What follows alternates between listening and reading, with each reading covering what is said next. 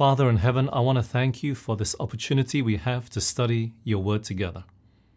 And Lord, we pray that you would please be with us, guide us, bless us, and lead us with your spirit.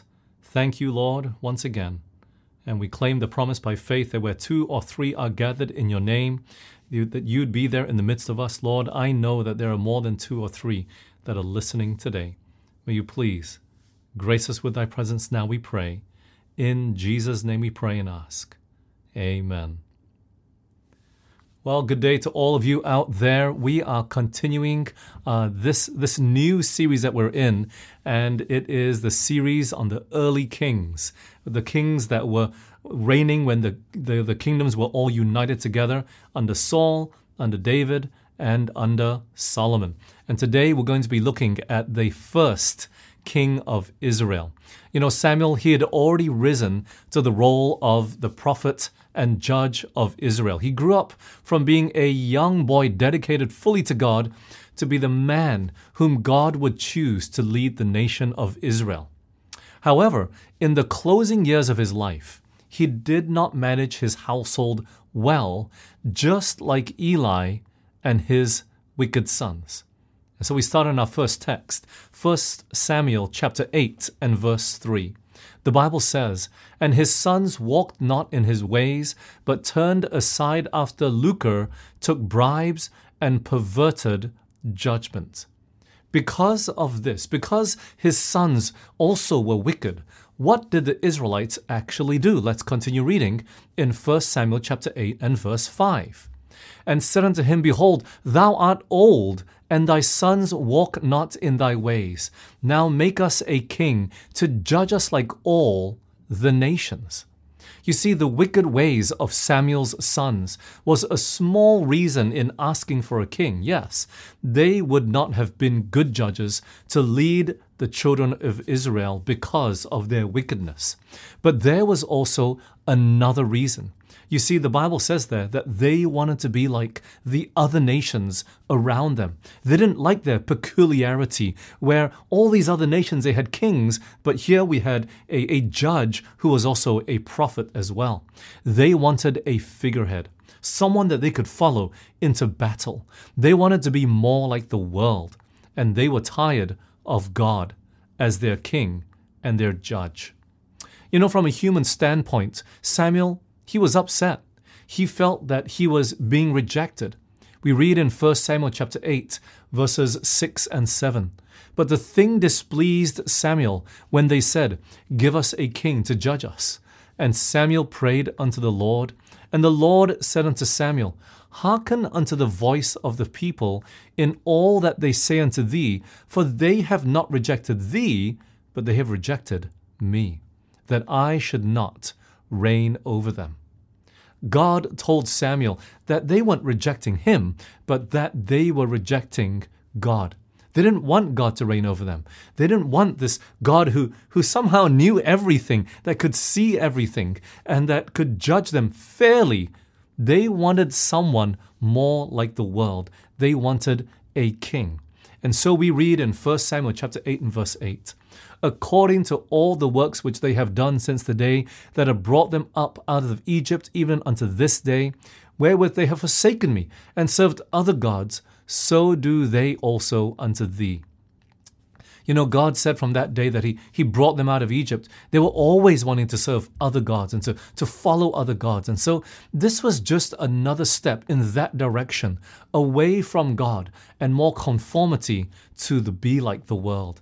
And although there had been much reform and revival under the leadership of Samuel, the heart of the people still desired to stay away and stray away, pardon me, from God and desired a worldly king.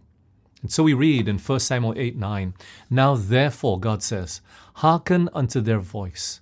Howbeit, yet protest solemnly unto them, and show them the manner of the king that shall reign over them. So, you know, God, he, he tells Samuel, look, listen to them, give them a king. But yet he instructs Samuel to tell them what would happen if they decided to go ahead with wanting and getting this king. And so we read in 1 Samuel chapter 8, verses 10 to 18. And Samuel told all the words of the Lord unto the people that asked of him a king. And he said, This will be the manner of the king that shall reign over you. He will take your sons and appoint them for himself, for his chariots and to be his horsemen. And some shall run before his chariots and he will appoint him captains over thousands and captains over fifties, and will set them to ear his ground and to reap his harvest, and to make his instruments of war and instruments of chariots. And he will take your daughters to be confectionaries, and to be cooks, and to be bakers. And he will take your fields and your vineyards and your olive yards, even the best of them, and give them to his servants and he will take the tenth of your seed and of your vineyards, and give to his officers and to his servants. And he will take your men servants, and your maidservants, and your goodliest young men, and your asses, and put them to his work. He will take the tenth of your sheep, and ye shall be his servants, and ye shall cry out in that day because of your king, which ye have chosen you, and the Lord will not hear you in that day. And so Samuel, he outlines all the things that the king will do. You ask for a king, this is what the king will do. Are you sure you want it? And then at the very end, Samuel tells them that they would regret this choice of making for themselves a king. But after all that he says, what do the people say? 1 Samuel chapter 8, 19 and 20. Nevertheless, the people refused to obey the voice of Samuel. And they said, Nay, but we will have a king over us, that we also may be like all the nations, and that our king may judge us and go out before us and fight our battles. In spite of all the warnings that Samuel gave them from God, they still wanted to persist with having a king. They didn't care. They still wanted their own way. They wanted to be just like all the other nations around them and they wanted someone to go out and fight their battles for them, someone to be a figurehead. They were rejecting God from being their leader. They wanted a man to stand in his place. They wanted to be just like the world. And the Israelites didn't realize that being unlike the world was really a special privilege and a great blessing. God fought the battles for them. All they had to do was play instruments of music, and, and God would go ahead of them and fight for them and give them the victory. All they had to do was walk around a city seven times and shout at it, and the walls would come crumbling down.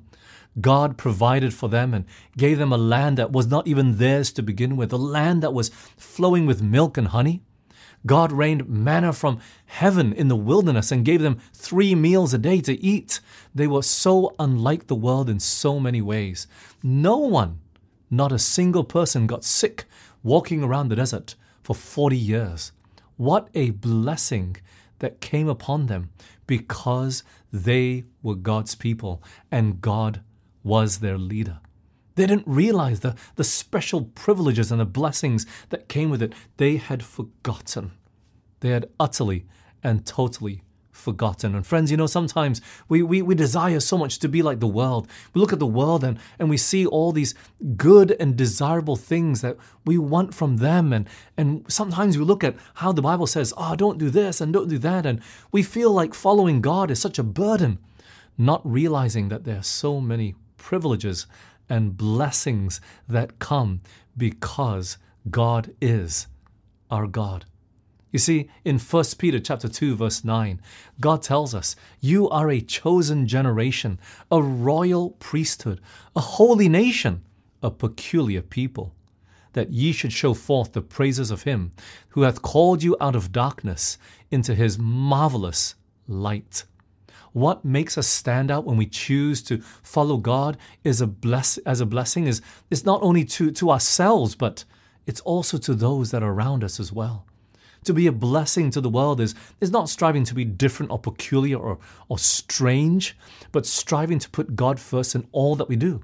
And when we do that, the difference between those that are God's and those that are of the world will become apparent, not because we just strive to draw a line in the sand and be totally different from them, but God says, You are peculiar.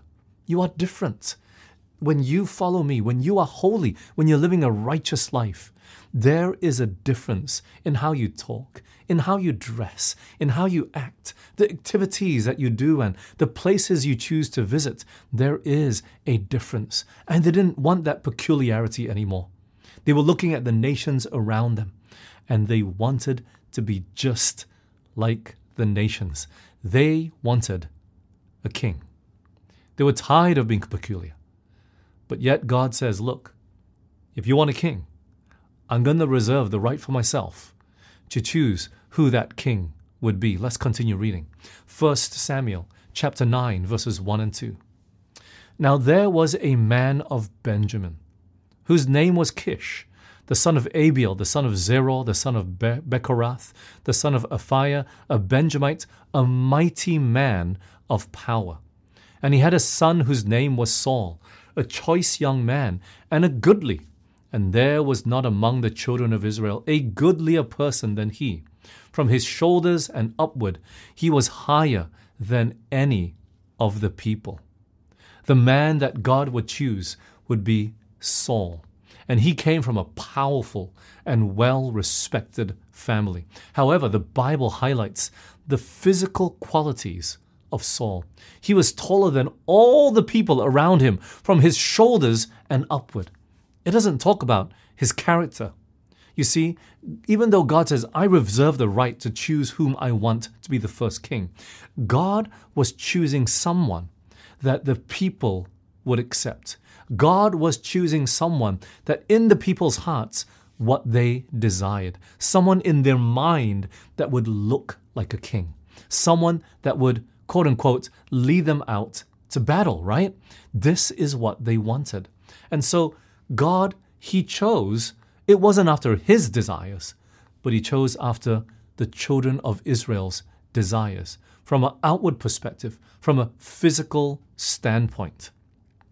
He would make sure that Saul, of course, would be placed in the best position, especially to be a good king as well. Even though he was choosing physical qualities because that's what the people wanted, God was going to do his very best to empower Saul, to tell Saul, I'm going to be with you, to equip Saul with inside character as well to be a good king. In 1 Samuel chapter 9 and verse 3, we read, And the asses of Kish Saul's father were lost and Kish said to Saul his son, Take now one of your servants with thee, and arise and go seek the asses. When the donkeys of Saul's father was lost, he sent his son to Saul to go look for them, but they were not able to find them. And by chance they came to the prophet Samuel's house where he stayed, and it would be there that Samuel would anoint Saul as king.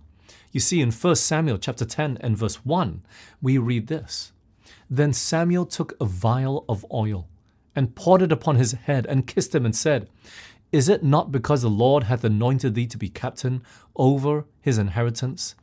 And so Samuel anoints him to be king.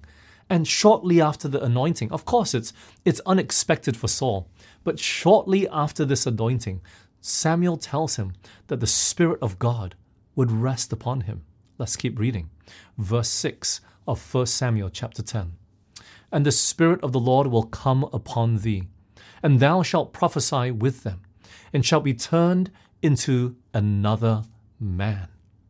So not only would the Spirit of God rest on him, but he would be transformed. He would be changed into another man. You see, friends, that's the greatest evidence that we have the Spirit of God.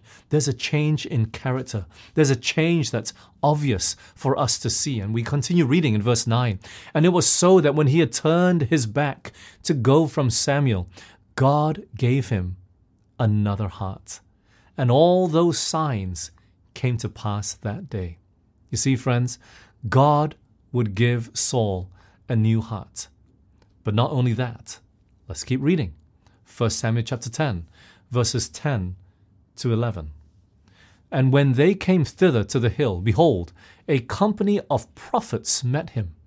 And the Spirit of God came upon him, and he prophesied among them. And it came to pass, when all knew him, before time saw that, behold, he prophesied among the prophets, then the people said one to another, What is this that has come upon the son of Kish? Is Saul also among the prophets? You see, God would give Saul the best start as any first king he could ever give to anybody. He received the Holy Spirit to the extent that even he prophesied that people were surprised. Is Saul a prophet now?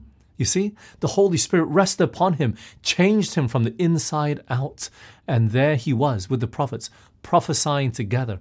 And even though the choosing of Saul would appeal to the people, God made sure to account for the other part that the people were not thinking of, they were not looking at, were not making a priority, which was his heart, his character. God was with Saul from the beginning, as long as Saul would continue to stay close to God. However, the anointing of Saul, you see, was done at Samuel's house when he was looking for the donkeys, and he just by chance happened to, to stumble upon Samuel's house, and God said, This is the man, I want you to anoint him to be king.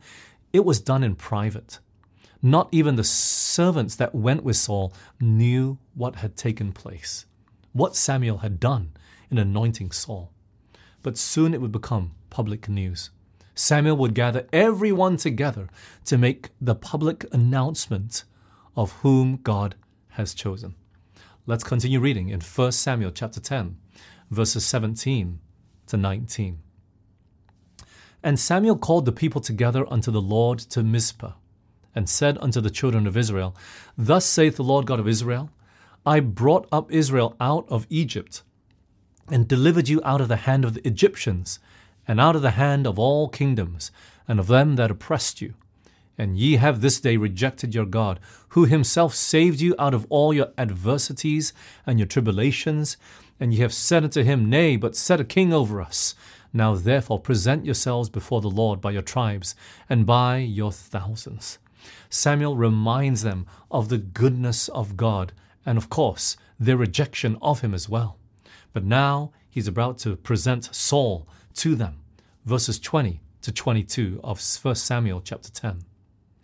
And when Samuel had caused all the tribes of Israel to come near, the tribe of Benjamin was taken. When he had caused the tribe of Benjamin to come near by their families, the family of Matri was taken. And Saul the son of Kish was taken.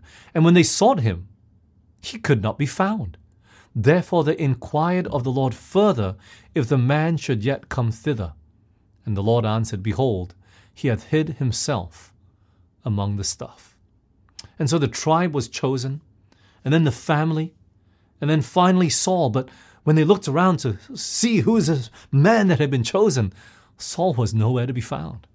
He was probably overwhelmed with the situation of becoming the first king of Israel. There was no precedence before that.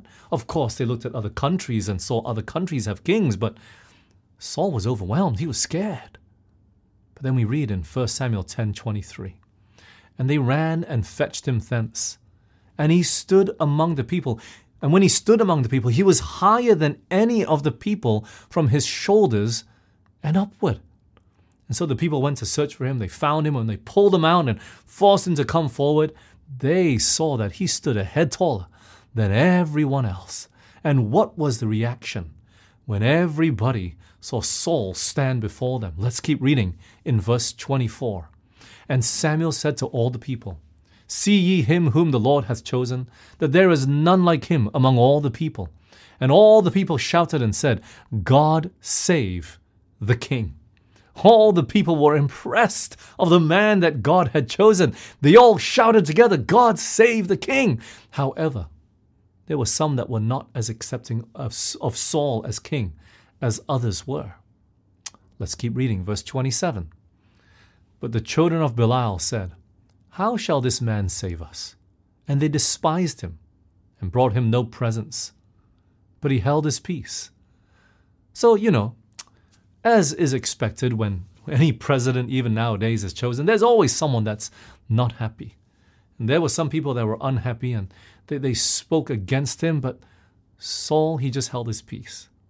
He was the first king, didn't know what to do. He just stayed quiet soon after the, as soon after his coronation as king. there would come a situation that would test his mettle as the first king of Israel. Let's read 1 Samuel chapter 11 verses 1 to 3. Then Nahash the Ammonite came up and encamped against Jabesh Gilead. And all the men of Jabesh said unto Nahash, Make a covenant with us, and we will serve thee. And Nahash the Ammonite answered them, On this condition will I make a covenant with you, that I may thrust out all your right eyes, and lay it for reproach on all Israel. And the elders of Jabesh said unto him, Give us seven days' respite, that we may send messengers unto all the coast of Israel. And then, if there be no man to save us, we will come out to thee. So Nahash, he was an Ammonite, not of the children of Israel. And he came and attacked the, the city of the people of Jabesh Gilead. And the elders asked, Please, give us some time, give us a chance, because he wanted them to come out and he would pluck out their eyes. He says, Please, give us a chance. If no one from Israel comes, then we'll come out. We'll be your servants. And so by and by, messengers are sent out, and those messengers, they came to Saul, and he would respond. Let's keep reading. 1 Samuel 11, 6 to 8. And the Spirit of God came upon Saul when he heard those tidings.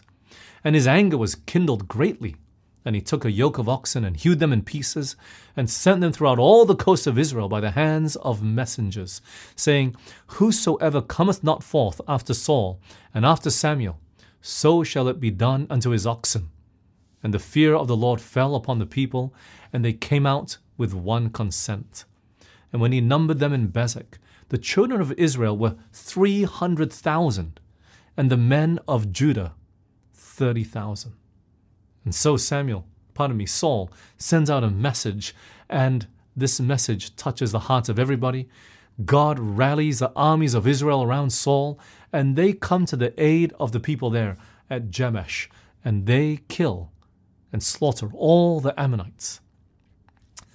Upon seeing the leadership of Saul as their new king in this position and responding to this emergency, leading such a great army of people to victory and saving the people there at Jabesh Gilead. The people wanted to put those that were rejecting Saul as their king at the very beginning. They wanted to put those people to death. And how would the king respond?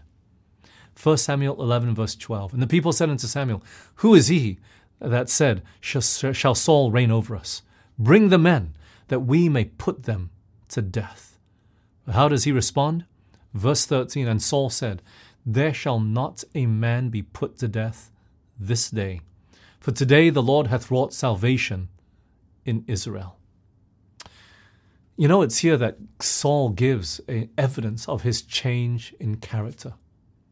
Instead of being offended by the disrespect of those who had rejected him as being the first king, instead of revenging and bringing to justice, he showed a spirit of compassion, a spirit of forgiveness, a spirit of, spirit of reconciliation. It was unmistakable evidence that the Spirit of God was dwelling in his heart. This is the same evidence, friends, that God's children will have if we have his Spirit in our heart as well. No situation, no matter how bad it gets, how, no, no matter how people hurt us, no matter what they say against us, no matter what they do to us, if we have the Spirit of Christ, we will not revenge. We'll turn the other cheek. We'll go with them an extra mile. They sue us for our coat, we'll give them our cloak also. You see that? This is the Spirit of Christ. And friends, I want to remind you, it's not the magnitude of the trial, it's not how big the trial is that comes upon us, but it's rather whether we are filled with the Spirit of God or not. Sometimes we like to point out our situation and say, Ah, oh, you don't understand what I've gone through. If you went through what I went through, you would react in the same way. And we like to compare the different situations that we've been through the different circumstances. We like to justify, I am like this because of this situation. But, friends, it is not the magnitude of the trial that we go through. It's not how unfortunate the circumstances. It's not how difficult a life you've had or how, how you've just not benefited from life. You've just been so disadvantaged in life that we, we come out a certain way. No, friends. It is not the magnitude of the trial, but it's whether we are filled with the Spirit of Christ or not. You know, right away, again, Samuel, after seeing the leadership of Saul, he proposes to make a public assembly to confirm Saul as king. Now everybody is on board. They're all on the same page. They are willing to accept Saul as king over all Israel. And so we read in 1 Samuel chapter 11, verses 14 and 15 Then said Samuel to the people, Come, and let us go to Gilgal and renew the kingdom there. And all the people went to Gilgal, and there they made Saul king before the Lord in Gilgal. And there they sacrificed sacrifices of peace offerings before the Lord. And there Saul and all the men of Israel rejoiced greatly. And so finally, everybody accepts Saul as the first king. However, all is not yet finished. There is a clear transition from Samuel, their leader and judge all these years in the past, to now Saul as the new king and leader in the present. And with Samuel still alive, he had to make that transition very clear because he was in the leadership position in a sense. Yes, God was their, their leader through Samuel, but it was God that would communicate directly to Samuel. But now there was a clear transition from Samuel over to King Saul. And so, what does Samuel say? 1 Samuel 12, verses 1 to 5. And Samuel said unto all Israel, Behold, I have hearkened unto your voice in all that ye said unto me and have made a king over you.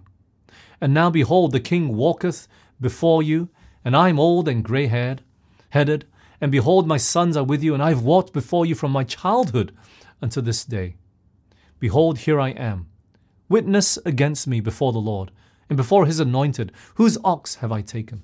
Or whose ass have I taken? Or whom have I, have I defrauded? Whom have I oppressed? or of whose hand have I received any bribe to blind mine eyes therewith? And I will restore it to you. And they said, Thou hast not defrauded us, nor oppressed us, neither have you taken aught of any man's hand.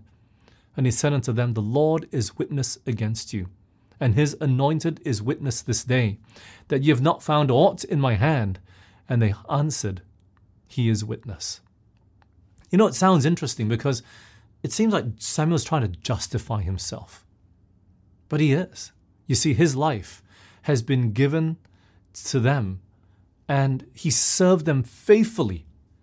And there was no reason in his life and how he lived for them to go and to request for a king. He'd not been corrupt. He'd not been bought by people and their money.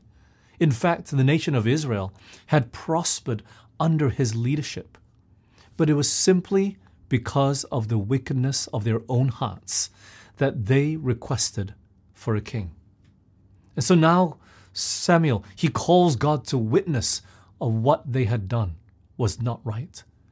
He, he tells them, You had no reason, no reason to ask for a king. Yeah, okay. Maybe there was one small blot in Samuel's life, which was the raising of his sons. And maybe he really did do his best. But you see, friends, sometimes we do our best, we've got to leave the rest in God's hands. And maybe they were using that for an excuse, but really, ultimately, it was just the wickedness of their own hearts. And so Samuel calls upon God to witness what they had done this day. So we read in 1 Samuel chapter 12, verses 16 to 18.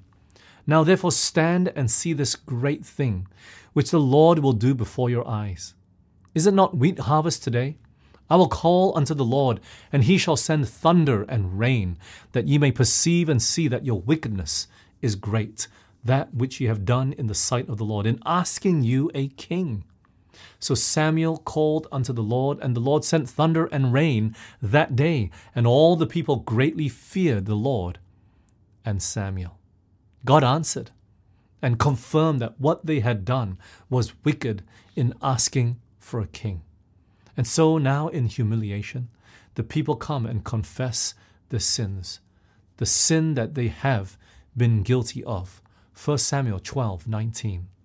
And all the people said unto Samuel, Pray for thy servants unto the Lord thy God, that we die not, for we have added unto all our sins this evil to ask us a king. And so they come to Samuel and say, Please pray for us. And Samuel, he doesn't leave them discouraged. How does he respond? 1 Samuel 12 20. And Samuel said unto the people, Fear not, ye have done all this wickedness, yet turn not aside from following the Lord, but serve the Lord with all your heart. Even though the people had sinned and done wickedly, he encourages them to not turn aside from following God, but to be even more faithful. He warns them to continue to serve the Lord with all their hearts, and God would be with them as long as they remained faithful and close to Him as well. And then we read 1 Samuel chapter 12, verses 23 to 25. Moreover, as for me, God forbid that I should sin against the Lord in ceasing to pray for you. But I will teach you the good and the right way. Only fear the Lord and serve him in truth with all your heart. For consider how great things he hath done for you. But if ye shall still do wickedly, ye shall be consumed, both ye and your king. Samuel, he reassures them that he would continue to pray for them. However, if they would be unfaithful to God, if they would be wicked, then God would turn away from them. And not just that, but He would allow them to be consumed. He Himself would do the consuming. They'll be left to their own wicked hearts, and God would not intervene. You see, friends, just because someone prays for you, just because someone takes the time to get on their knees to pray for you, it doesn't mean that your crisis in your life will be totally changed. No, friends. It's still dependent upon the choices that we make, the, the, choices that we choose to in how we will live our lives. And this was the circumstances that was surrounding the coronation of the first king of Israel. While there was rejoicing that God had chosen a man for them, yet they were also reminded that they had done wickedly in requesting for such a king to lead them, just like all the other nations. And in the process, they had rejected God as well. But not all was lost. If the king and the people would remain faithful, God would still be there for them. And friends, you know, we have to consider our lives today as well. All of us, we've made wrong decisions in some time and some place. All of us, none of us are perfect. We've all at one point gone against God's will or against His directions. And sometimes we, we know what God's will is and we've just gone totally against it. But there's comfort that God is always ready to forgive. He's always ready to help us to make the best of the situation and of the mess that we've gotten ourselves into. That even though sometimes we choose wickedly, even though we choose in the wrong way, if we continue to hold on to God, if we continue to cling to Him, not just simply because we want Him, him to bless us in the situation that we've done that is wrong. No, but in true repentance, in true humiliation. God can turn the situation around for good. We have a wonderful God who is bountiful, plentiful in mercy and compassion. He will not leave us or forsake us. And if, if we would just keep our face and focused on Him, if we refuse to turn to the left or the right and remain faithful to Him, God will uphold us. He will be with us. He will help us if we keep our eyes fixed on Him. Let us find comfort in these stories of the faithful kings, or at least the beginning of King Saul was very much faithful. That God will still work through circumstances that are not of His own choosing, but of our choosing. And you know, friends, that just shows how God is constantly adjusting and readjusting. It was never his desire to, to give the Israelites a king. It was never his desire for, for a man as a figurehead to make all the decisions and never seek the counsel of God. Yes, the kings had the opportunity to still seek God, and he would still guide them and instruct them and be there for them, but they also had the option not to as well. But yet, God, He was adjusting. It was never His desire. And when the children of Israel asked for the king, He adjusted.